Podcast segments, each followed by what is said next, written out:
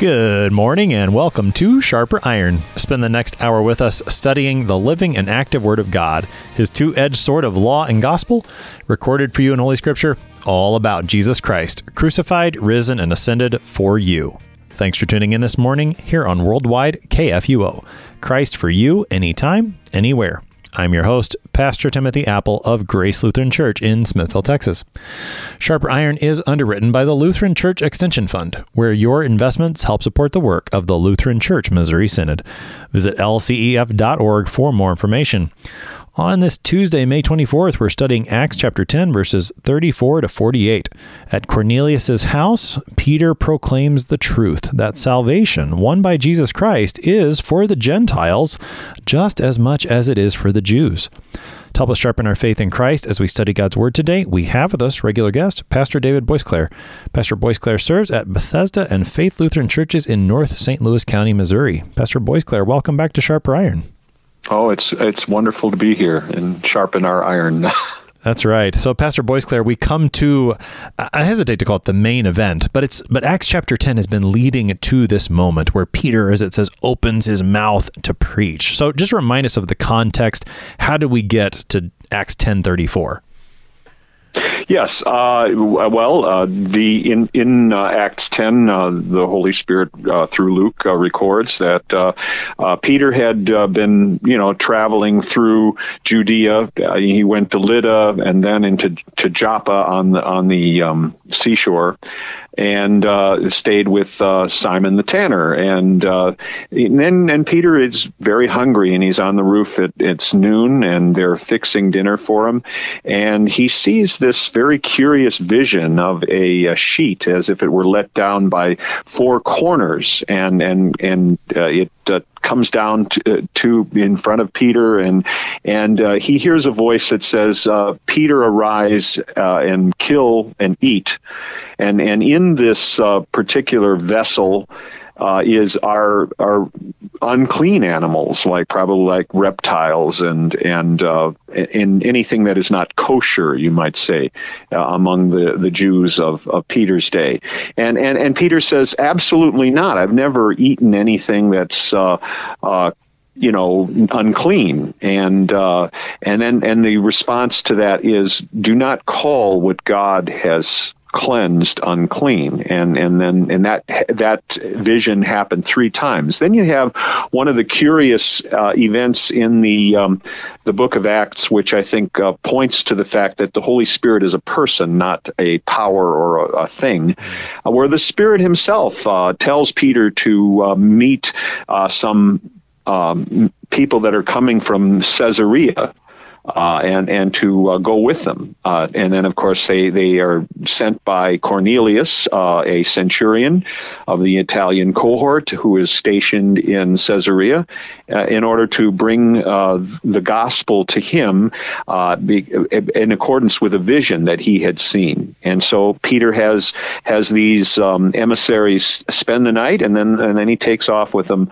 up up north to Caesarea. And then then of course they come into the home home, and um, uh, uh, Cornelius says, "We everybody's here that that that should listen to what you have to say." You know, the angel told us that you were going to give us a, a message, uh, and uh, and and then of course that's where we that's where we're at right at this point. That's right. So let's have it, Peter. You know, therefore we are here in the presence of God to hear all that you've been commanded by the Lord. That's what Peter's here to do. So we get the sermon today. This is Acts 10, beginning at verse 34. So Peter opened his mouth and said, Truly I understand that God shows no partiality, but in every nation, anyone who fears him and does what is right is acceptable to him. As for the word that he sent to Israel, preaching good news of peace through Jesus Christ, he is Lord of all. You yourselves know what happened throughout all Judea, beginning from Galilee after the baptism that John proclaimed how God anointed Jesus of Nazareth with the Holy Spirit and with power. He went about doing good and healing all who were oppressed by the devil, for God was with him. And we are witnesses of all that he did, both in the country of the Jews and in Jerusalem. They put him to death by hanging him on a tree. But God raised him on the third day and made him to appear, not to all the people, but to us who had been chosen by God as witnesses, who ate and drank with him after he rose from the dead. And he commanded us to preach to the people and to testify that he is the one appointed by God to be judge of the living and the dead. To him all the prophets bear witness that everyone who believes in him receives forgiveness of sins through his name. That takes us through verse 43 of the text. That's Peter's sermon. We will get what happens in response in a little bit, but let's take that by itself for now, Pastor Boisclair. So Peter opens his mouth and he starts by saying, God shows no partiality. What, what's Peter telling us here at the beginning of his sermon? That, that um, God is not someone that shows favoritism, or well, or in, in I think it's rather interesting that he declares by this that God is the the true God of all people mm. on earth. Uh, that uh, He's not only the God of the Jews, um, and so in, in other words, He's not limited to a particular nation, and that, of course, in ancient times was believed that that a God of a nation was was sort of limited. So obviously, He would take care of the needs of the people of that nation over the God of any other nation. Um, and, and of course, this talks about how our God is is one that that uh, is totally just and righteous and and doesn't um, uh, you know look at the face. The word the word there is prosopo lamptes, somebody who regards the face of somebody. Now, this is something that's kind of very interesting in our own nation, where there's a, a danger in the execution of justice that uh, you know there's favoritism for for whatever reason, and and God is not like that in His judgment and His um, uh, rule over his kingdoms. Uh, there is there is nothing but fairness and equity. And so, in, in Peter's context, particularly, that matter of no partiality or not looking at the face, not being a respecter of persons, he's particularly thinking about Jew and Gentile. And in God's sight, it's not about whether you're a Jew or whether you're a Gentile, but instead, Peter says, in every nation, as he goes into verse 35, he says, anyone who fears him and does what is right is acceptable to him. What, is, what does Peter mean by anyone who fears him and does what is right? Well, uh, looking at that through the I think the real big words here is being acceptable to Him. Mm. We are only acceptable to God through Jesus Christ, through uh, regeneration uh, by his, into His name. Now, of course, at this time, this was this was the Old Testament. So Cornelius was an Old Testament believer. So he was he, but he trusted in the God of Israel, in the in the God of the Jews. Um, even as Jesus told the woman at Samaria, she he uh, of Samaria in Sychar. He said, you know, salvation is of the Jews. So, so in other words, and, and, and as, as we see with Cornelius, he was a believer. Now, more specifically, it's rather interesting that they use the term fears him because there was a class of Gentile that uh, was Per, uh, was converted to uh, the true faith, uh, the, which of course would be the religion of Israel, the religion of Yahweh, and uh, they were known as God-fearers. So, so we think of by the wording that's used that that uh, Luke uses here, he that Cornelius was a God-fearer. This was a state uh, that they were in before they were circumcised, so they hadn't been circumcised as yet.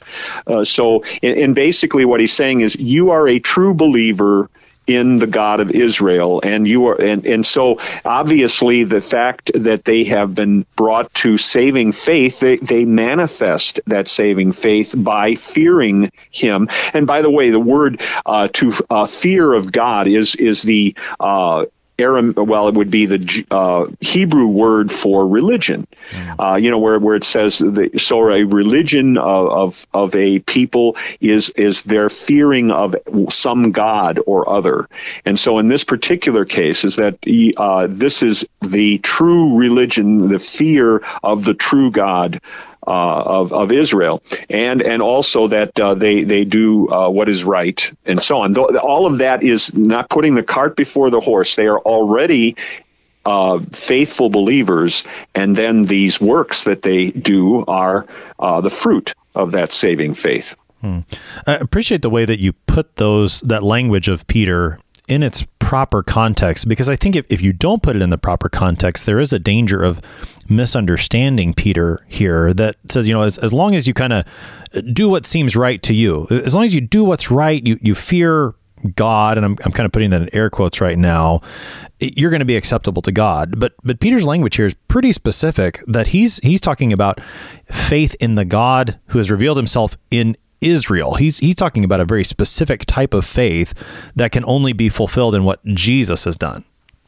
Exactly, and and you know because uh, uh, people could use this passage to uh, you know support universalism, uh, where where uh, you know it's just it just so happens that God is just called by a different name by uh, by the uh, by Islam or by Hindus or by uh, Shintoists or whoever uh, that that um, you know it, it, it's just if if people are good then then they're acceptable to God. This is like what in in the Roman Catholic theology of Vatican II they called anonymous Christianity, mm-hmm. where where um, well people uh, that that might be um, Muslims or or they might be Hindus or Confucianists or Buddhists are they're they're going to heaven too because they're they do good they they are, are they do right and they're acceptable to God by their by their works.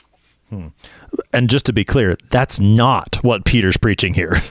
Exactly, exactly. That's, but it's it's it, you know it's rather kind. Uh, it, it's rather interesting as, as, we see how people like to use scripture and don't read it in context. Right, right, and that's I think that's why it's important to make sure then that you don't stop, say at verse thirty-five, just to, to hear verses thirty-four and thirty-five. And God doesn't, you know, no partiality. He doesn't care as long as you kind of do what's good. Then then you're great in His sight. That's not what Peter's saying, and and you know that for a fact because of the Old Testament context that you laid out for us and because of the way Peter preaches. He he gives to Cornelius and all those gathered with Cornelius now this this apostolic preaching that he's been giving all along concerning Jesus. And you know, we've heard Peter preach sermons on multiple occasions in the book of Acts.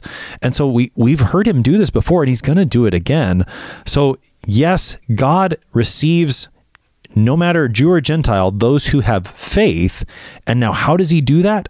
Through this one, through Jesus Christ. So, verse 36 as for the word that he sent to Israel, preaching good news of peace through Jesus Christ. And I think there's a really it's it's put in parentheses in the ESV, but I do think it's it's so important.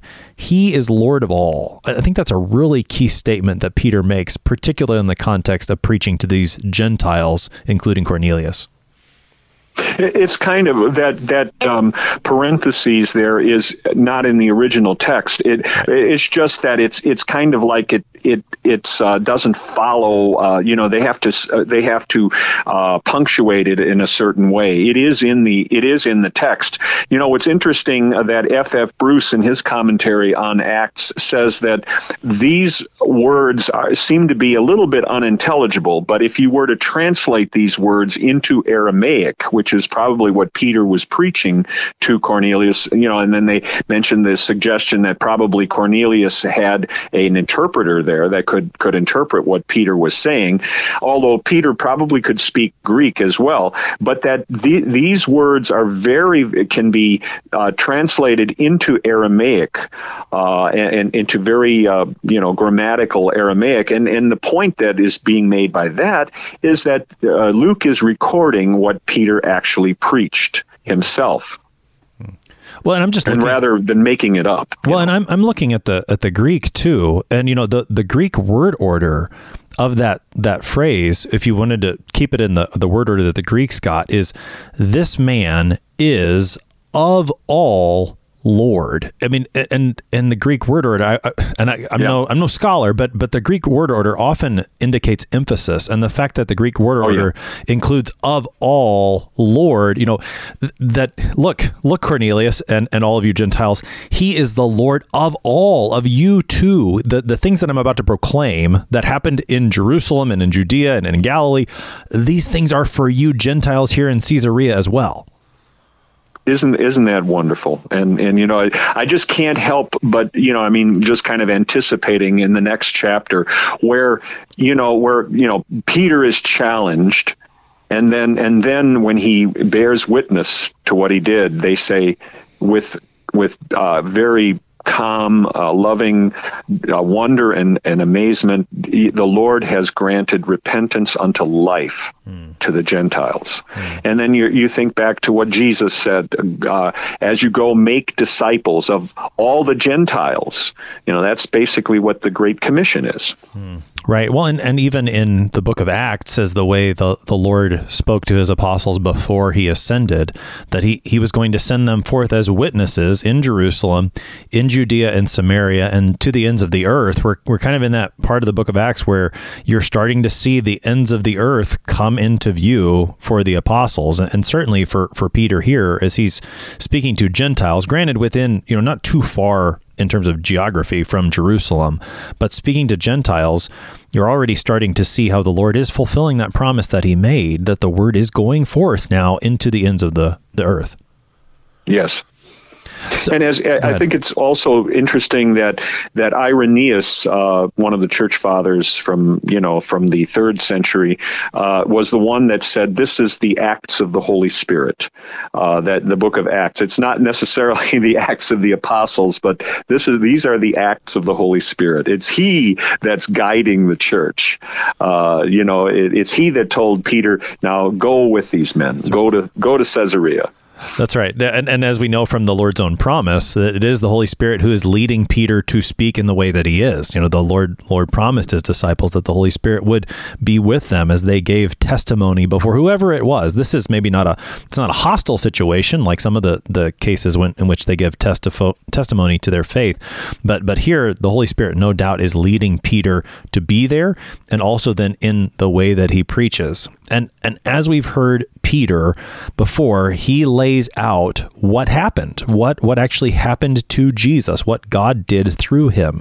And so in verse 37, he says, you know, you know, you, you've heard these things, what happened through Judea. Uh, talk about how Peter begins to preach what Jesus did here in this sermon.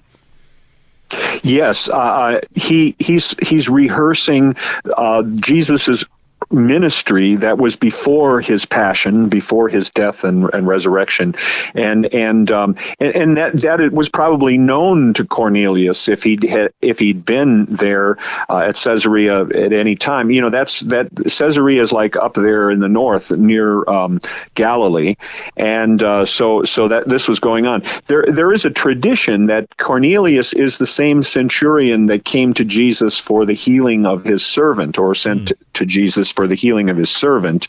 And, uh, you know, where, where Jesus says, I will come and heal him. And then he says, Lord, I'm not uh, worthy for you to enter underneath my roof, but say only the word, and my servant shall be healed. But that's, again, that's it's probably a different man. That was a centurion in Capernaum and not in uh, Caesarea. So, but anyway, it's, it's like, so he's aware of what happened for the last three years uh, of what was going on. I mean, Jesus made a big splash with his ministry. That's right. Yeah, I mean, you think about the the number of places where the word about Jesus has been spread already. No, no doubt, it's it's been there in Caesarea. Peter acknowledges that you know the things that happened. I, I find it intriguing, or, or I think important, that he starts with Jesus' baptism. You know, he, he talks about the the baptism that John proclaimed. I don't know. It just seems it strikes me that that's where he starts his preaching of the good news, and I suppose that's where you know that's where Mark starts his preaching of the good news too, is at the baptism. What what's the significance of, of the baptism of John as, as Peter talks about it, and then that Jesus was baptized there? That was the beginning of his ministry of of being the Messiah, um, and uh, you know the Holy Spirit came upon him in bodily form as a dove, um, and of course this is all in Jesus according to his human nature. So we see a lot of of our understanding of of who this man Jesus Christ is.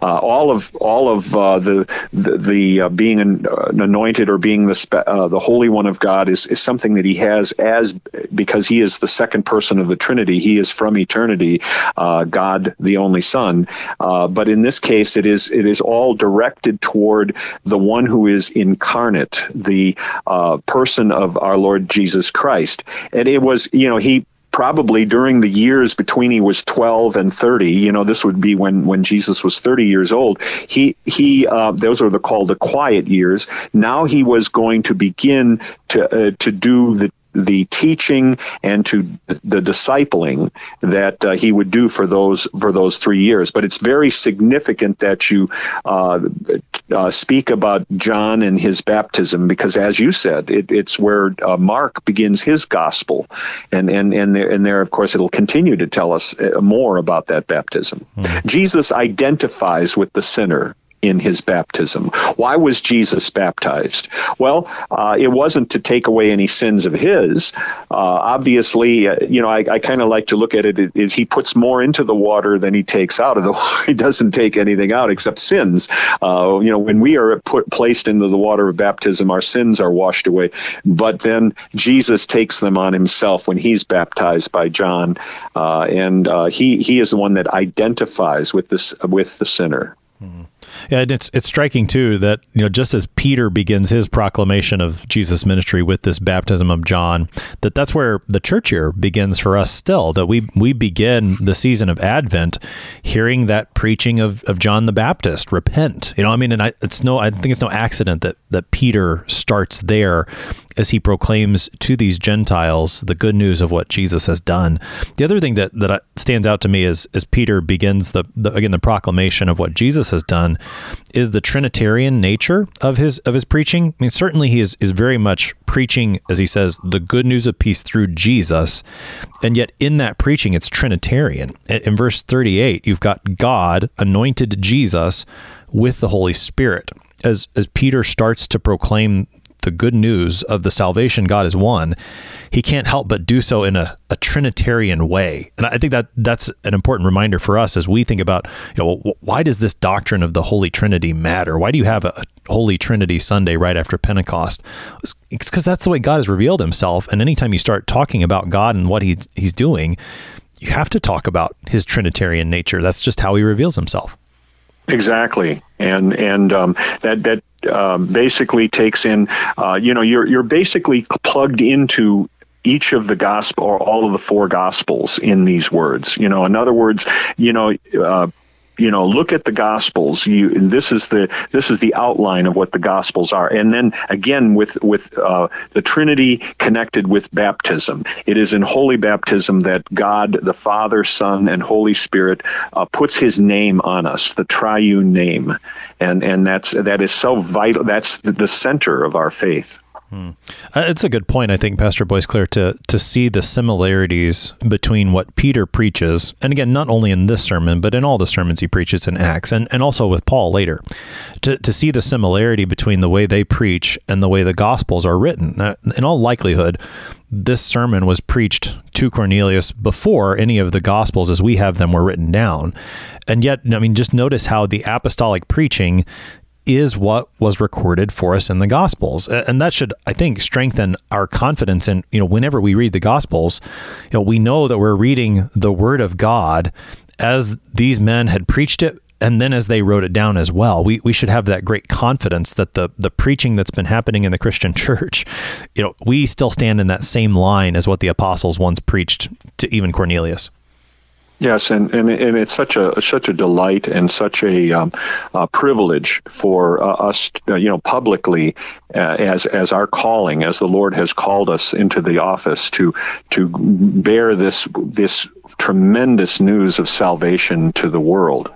Mm. So uh, now, Pastor Boisclair, as as Peter's sermon continues, again he starts with the baptism there in the Jordan River. Now Peter doesn't skip directly to the the death and resurrection of Jesus. He does a bit of a summary of his his ministry. He summarizes it like this: doing good and healing all who were oppressed by the devil, for God was with him. What is Peter telling Cornelius and the other Gentiles there about the ministry of Jesus?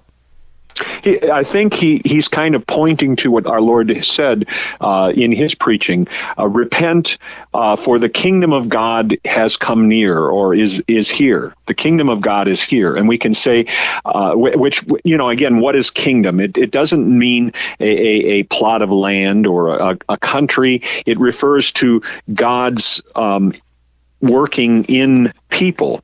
Uh, and and I, I'm I'm of the of the school that believes when the Lord Jesus says that the kingdom of God does not come by observation. Uh, you know, so some say here it is or there it is, but the kingdom of God is within you. And here and, and, and throughout Jesus' ministry, this was this was really important. Right from the beginning, there was the opposition of another kingdom, the kingdom of the devil. Mm. And and so you here you have uh, Peter pointing out that that there are people that are oppressed by the devil. You know, God, you know, our God is a God that wants to deliver us into liberty, into freedom. Uh, you know, God doesn't grab us and say, you know, you have to believe and, and I'm going to dominate your life. He's not a dictator. He, he's a God that invites us uh, with, with love and mercy in his gospel to follow him. And he wants to uh, release uh, those who are imprisoned by the devil and by the forces of, of darkness in the world. Hmm. And and certainly Peter is is calling Cornelius and those with him to receive that release that comes through Jesus Christ in his sermon, and they will receive it through faith, as we will see. But right now, we do need to take our break. You're listening to Sharper Iron here on KFUO. We're talking about Acts chapter 10 with Pastor David Boisclair. We'll be right back. Please stick around.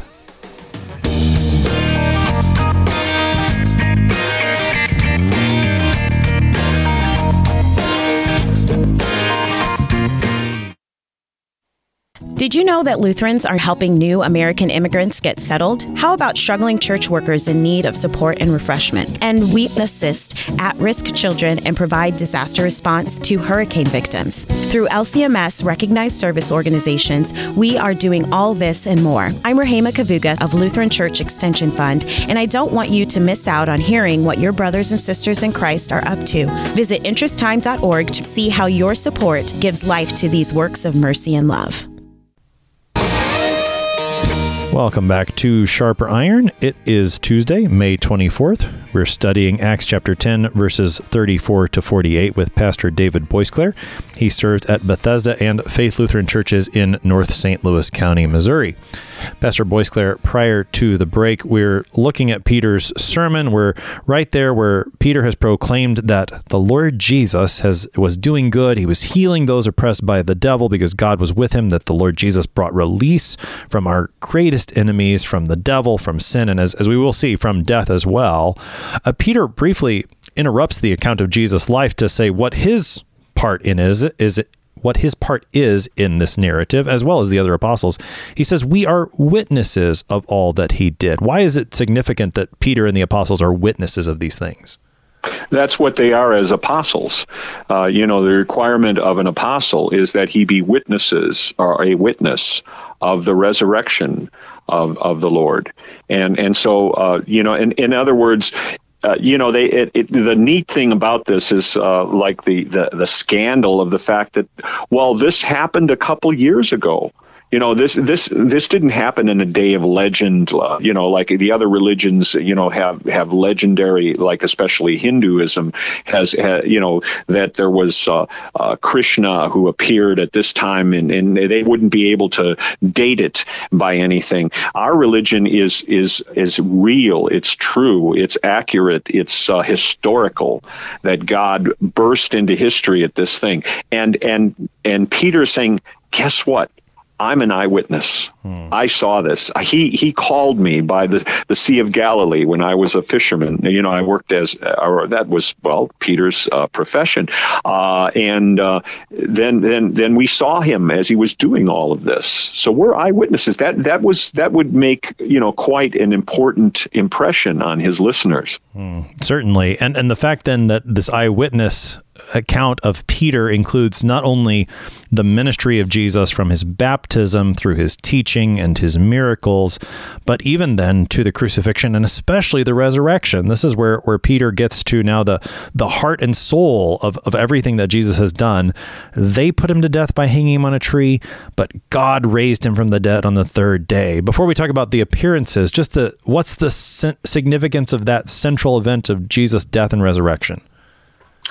Uh, that that of course is by God's will. You know that's that's in the other uh, sermons of Peter. He he mentioned it even even though it's kind of done by the uh, sinfulness of, of the Jewish leaders and, and the Romans and, and anyone else that had a hand in it. Uh, and, and, and, and the devil of course had a hand in it. It's rather interesting that the Apostle Paul says if they knew that if if the devil and his cohorts uh, knew what they were doing, they never would have crucified the Lord of glory. They they didn't know what they were doing. In this particular case, is this is the center of his atonement, his his vicarious atonement that he takes the place of all people and he takes uh, upon himself the uh, damnation and the hell of all people, as it says in in the Old Testament. Cursed is everyone that hangs on a tree, and they notice that they use that particular language so that they can point the fact that he became a curse for us. He who knew no sin was made to be sin for us, that we might be the righteousness of God in him. And that's that's the center, that's the very center of our faith. It's comforting when Jesus from the cross says, It is finished.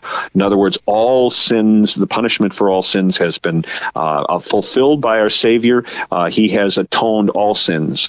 And, and that's why the, the church can be free and joyous and just simply saying to all who repent and confess their sins, Your sins are forgiven. Mm. And and then God raised this Jesus on the third day, according to his promise, according to the scriptures, and made him to appear not to everyone, Peter says, but to us. Again, this this significance of the witnesses and, and these witnesses were, were so close to jesus and saw this so much with their own eyes that they even ate and drank with jesus after his resurrection talk about the importance of, of jesus resurrection and the fact that he's got these chosen witnesses Yes, it, well, it, you know, it's rather interesting if you think of the um, uh, what is called the parable of the rich man and poor Lazarus.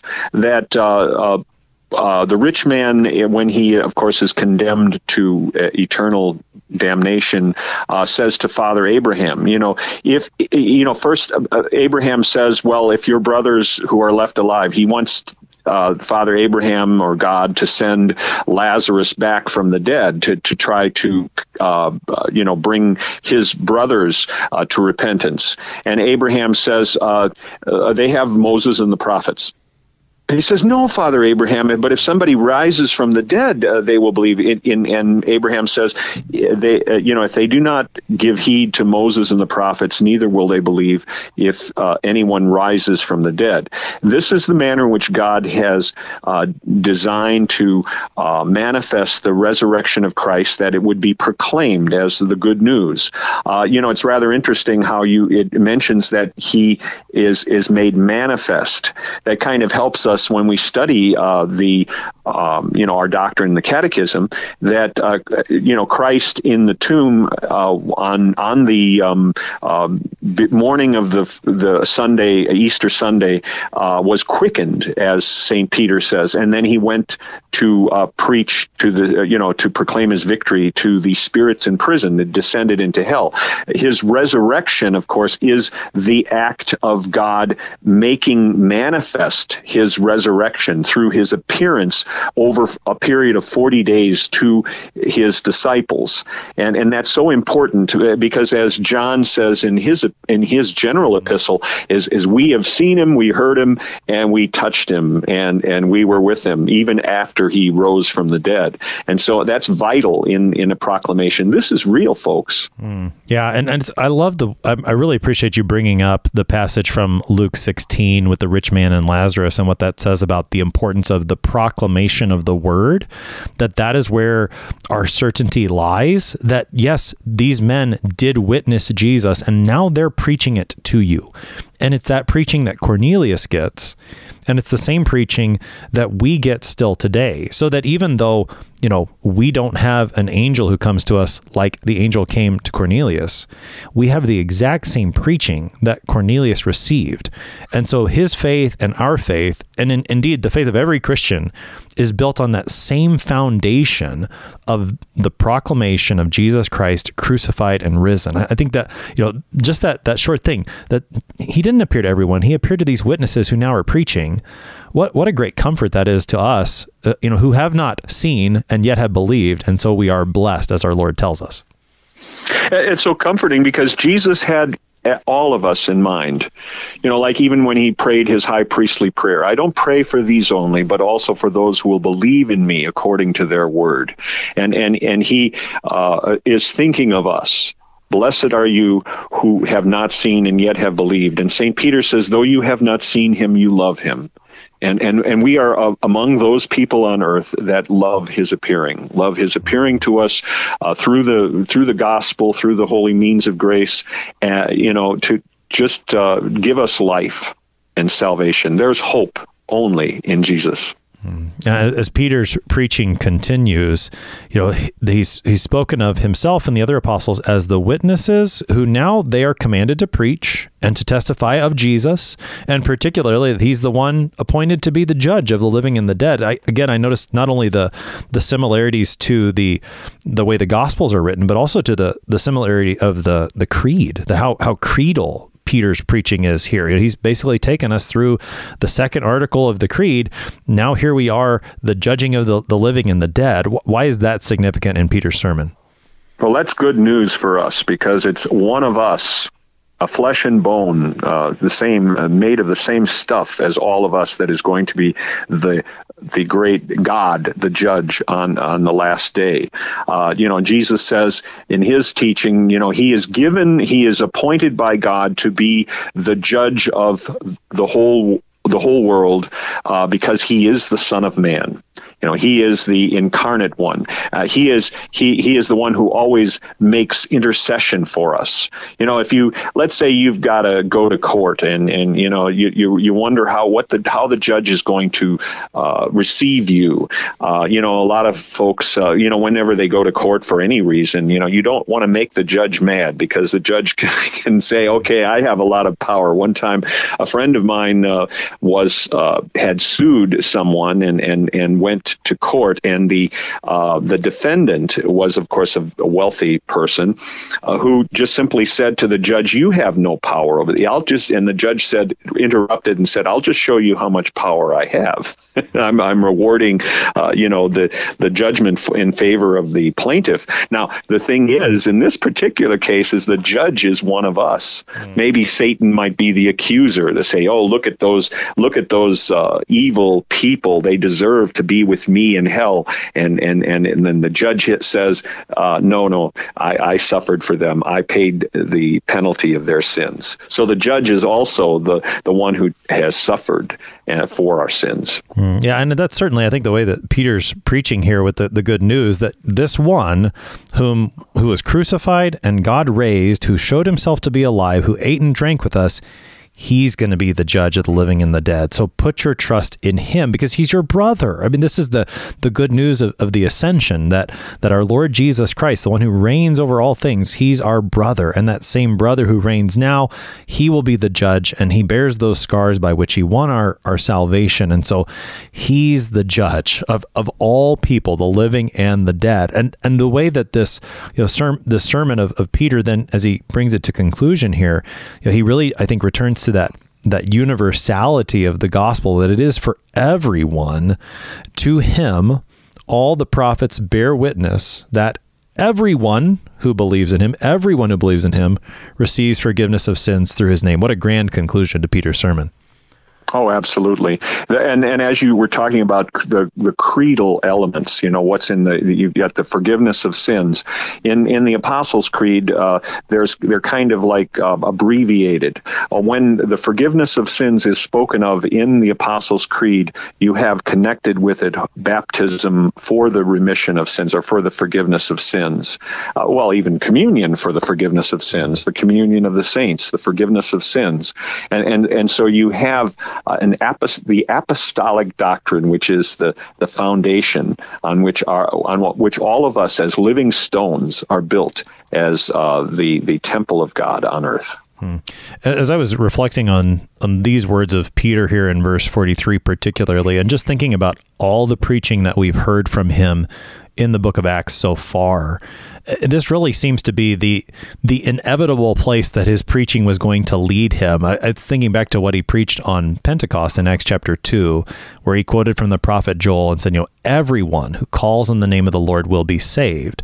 There in Acts chapter two, he was preaching to the Jews who had gathered for the day of Pentecost for that Jewish festival, and so you know proclaimed Jesus to them, and now here he is proclaiming to Gentiles that same good news that this is where and and from from the scriptures from the Old Testament and from what Jesus has done but he's he's proclaiming that good news to to these Gentiles. This is but I, just reflecting on the totality of Peter's preach Peter's preaching and, and we're not quite done with it yet in the book of Acts but just this is kind of where it had to lead was was to the preaching of the same thing to the Gentiles because that's what God had in mind all along Exactly, and and um, uh, and, and, it's in a sense, uh, as one commentary pointed it. Normally, uh, we we look upon uh, Saint Paul, a great apostle that he was on earth, uh, as the one who had the ministry to the Gentiles. Yet it was God the Holy Spirit that guided uh, the Jesus's apostle Peter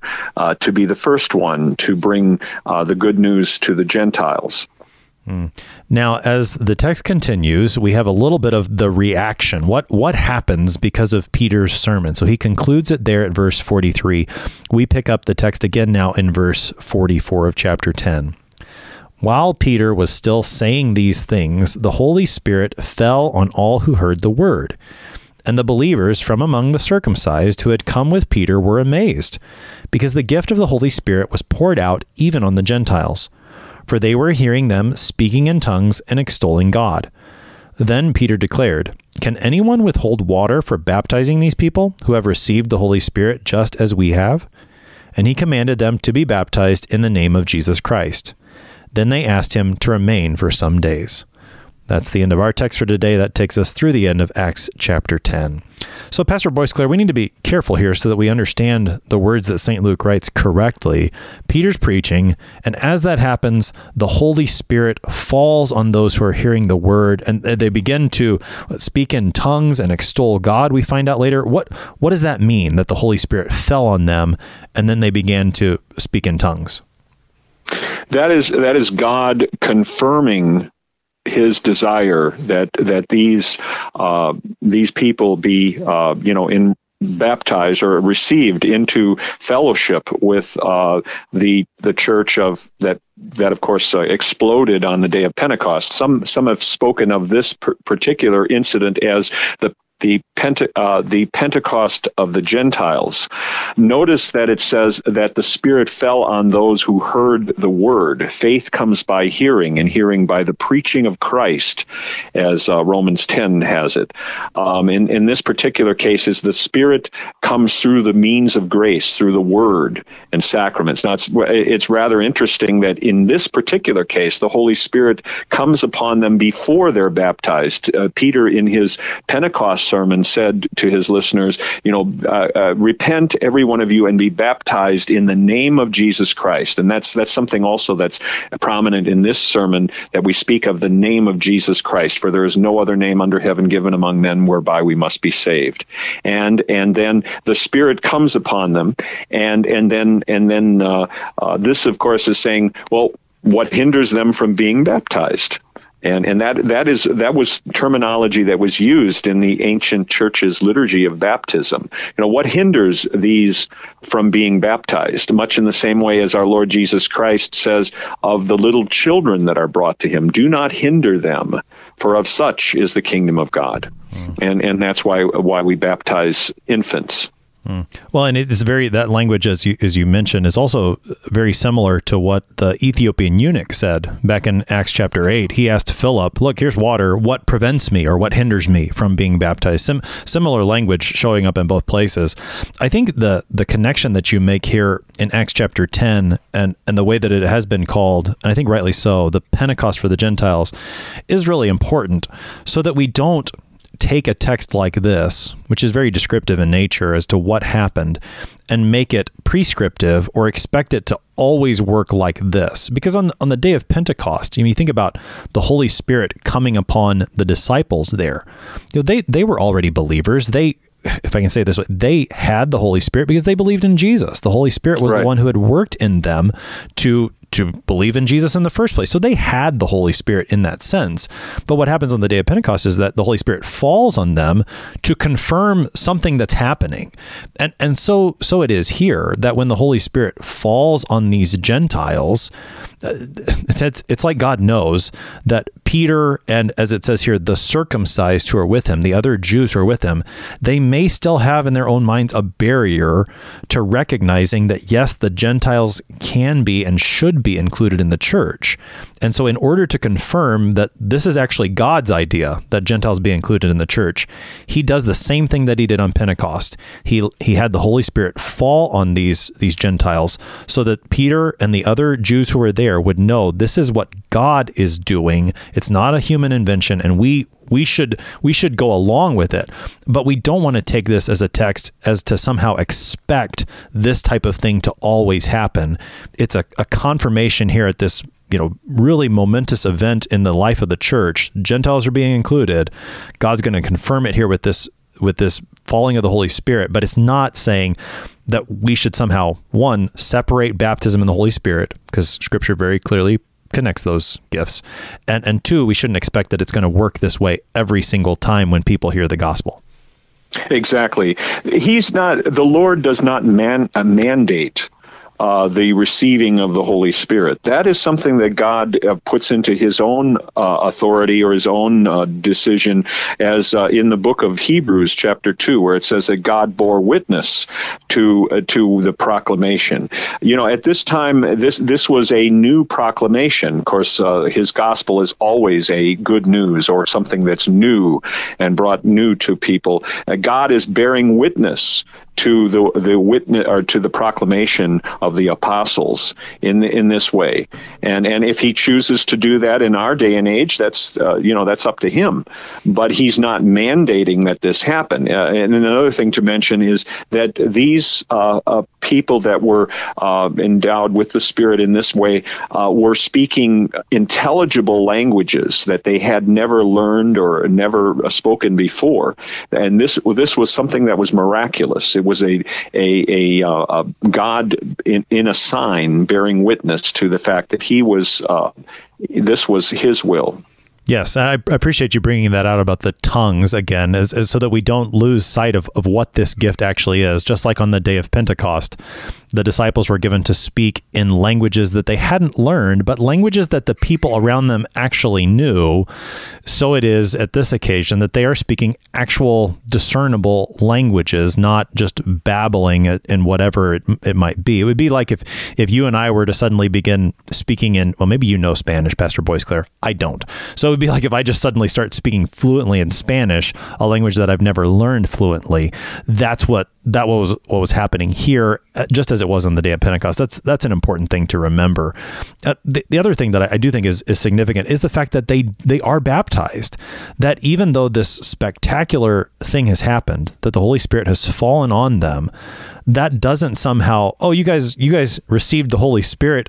It, it he fell on you, so you don't need to be baptized. In fact, that's the confirmation that they should be baptized, and I, I find that remarkable. That even as the the spectacular happens, that doesn't uh, draw them away from what I might say the regular gifts of God, the way that He has always promised to work. He does that here, even in the midst of, its midst of the spectacular. He continues to work through those ordinary means that we all continue to receive as Christians. Exactly. That's so vital to understand that. Uh, you know, be, you know, oftentimes this uh, where it says, uh, you know, John baptized with water. Mm-hmm. Well, we could say the same thing ourselves as pastors when we baptize uh, infants or we baptize others uh, candidates for baptism.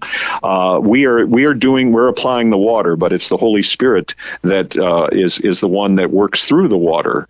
it is because it is the washing of regeneration and renewing of the Holy Spirit. That's why you know and Ananias can say to Paul, uh, you know, arise and be baptized and wash away your sins. His sins are washed away because the Holy Spirit creates faith in in Jesus in his heart through holy baptism and so that's that's what's being presented here. Hmm. And, and just a, another reminder, because of the way that this is the way the Book of Acts often speaks, in verse 48, Peter commands that they would be baptized in the name of Jesus Christ. That's not intended to be taken as a, a formula, but to express they should be given Christian baptism. Exactly. That that that is exactly correct. Um, although it's rather interesting if one reads uh, some of the um, uh, uh, dogmatic books or the uh, te- the doctrine or the theology uh, that, that that perhaps it might be acceptable if if one baptizes they can say baptize in the name of Jesus. However, uh, Jesus himself is the one that gives the formula when he says, baptizing them in the name of the Father and of the Son and of the Holy Spirit. That's from the mouth of our Lord Jesus Christ. And so that is, you know, we, we don't want to create any type of doubt in the hearts of those who are baptized. So we baptize them uh, in the way in which Jesus uh, directed us.